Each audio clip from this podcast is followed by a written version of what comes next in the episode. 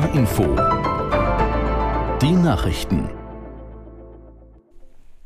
Um 11 Uhr mit Inken Henkel. Das israelische Militär bombardiert weiter Stellungen der Terrororganisation Hamas. Dabei gab es nach palästinensischen Angaben Dutzende Tote. Am Morgen flogen auch wieder Raketen aus Gaza nach Israel. Aus der NDR Nachrichtenredaktion Thomas Kuhlmann. Es ist kein Ende der Gewalt in Sicht. Israel bestätigte, dass mehrere Terroristen getötet wurden, auch im Westjordanland. Ziel dort war eine Moschee in einem Flüchtlingslager, die von der Hamas offenbar als Versteck genutzt wurde. Israel will seine Luftangriffe noch ausweiten als Vorbereitung auf die zweite Phase des Krieges, wie ein Militärsprecher sagte. Wann die geplante Bodenoffensive startet, ist aber weiter unklar. Israel hat auch Flughäfen in Syrien bombardiert, um mögliche Waffenlieferungen aus dem Iran zu verhindern, hieß es. Immer schlimmer wird es für die Zivilbevölkerung in Gaza. Die Vereinten Nationen nennen die Lage katastrophal. Mehr als 1,6 Millionen Menschen brauchen laut UNICEF und WHO dort dringend Hilfe. Die USA verlegen wegen der Lage in Israel zusätzliches Militär in den Nahen Osten. Laut Verteidigungsminister Austin werden im östlichen Mittelmeer Raketenabwehrsysteme stationiert und zusätzliche Truppen in Bereitschaft versetzt. Vorher wurden schon Luftwaffengeschwader und ein zweiter Flugzeugträger in die Region geschickt. Austin sagte, Ziel sei es, den Iran und andere Feinde Israels abzuschrecken. Außerdem gehe es um den Schutz der eigenen Truppen. Zuletzt waren mehrere US-Stützpunkte im Nahen und Mittleren Osten mit Drohnen angegriffen worden.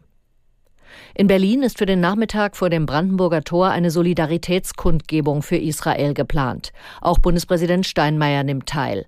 Aus Berlin Patrick Buchmüller. Steinmeier ist einer der Redner auf der Veranstaltung. Neben ihm werden auch der israelische Botschafter Prosor und Berlins regierender Bürgermeister Wegner sprechen. Zu der Demonstration aufgerufen hat ein breites Bündnis aus Parteien, Kirchen und Gewerkschaften, zum Beispiel auch der Zentralrat der Juden in Deutschland. Die Kundgebung steht unter dem Motto gegen Terror und Antisemitismus, Solidarität mit Israel. Im Aufruf dazu heißt es, man stelle sich an die Seite der Menschen in Israel und aller weiteren Opfer der Hamas. Man wolle ihnen Mitgefühl und uneingeschränkte Solidarität ausdrücken. Eltern sollen nicht mehr sofort, wenn ihr Kind krank wird, ein ärztliches Attest besorgen müssen. Das hat Bundesgesundheitsminister Lauterbach in der Bild am Sonntag angekündigt. Künftig soll der Arztbesuch erst ab dem vierten Krankheitstag nötig sein. Aktuell brauchen Eltern das Attest schon am ersten Tag, wenn sie Kinderkrankengeld in Anspruch nehmen wollen. Lauterbach sagte, das sei unsinnige Bürokratie. Man könne Müttern und Vätern da mehr vertrauen. Nach dem Sturm der vergangenen Tage soll der Fährverkehr zu allen ostfriesischen Inseln ab heute wieder nach Plan laufen. Das gilt auch für Wangerooge. Am Sonnabend mussten 900 Menschen per Flugzeug auf oder von der Insel geflogen werden. In Schleswig-Holstein und Mecklenburg-Vorpommern sind nach der Sturmflut noch einige Straßen gesperrt.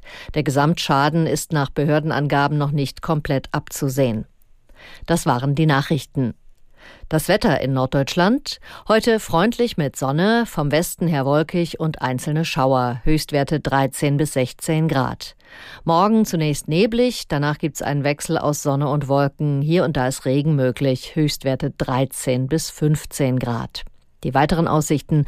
Am Dienstag fällt teils schauerartiger Regen. Zwischendurch gibt's gebietsweise Aufheiterungen. 12 bis 16 Grad. Am Mittwoch neben Schauern auch etwas Sonne. Höchstwerte 11 bis 14 Grad. Es ist 11.04 Uhr.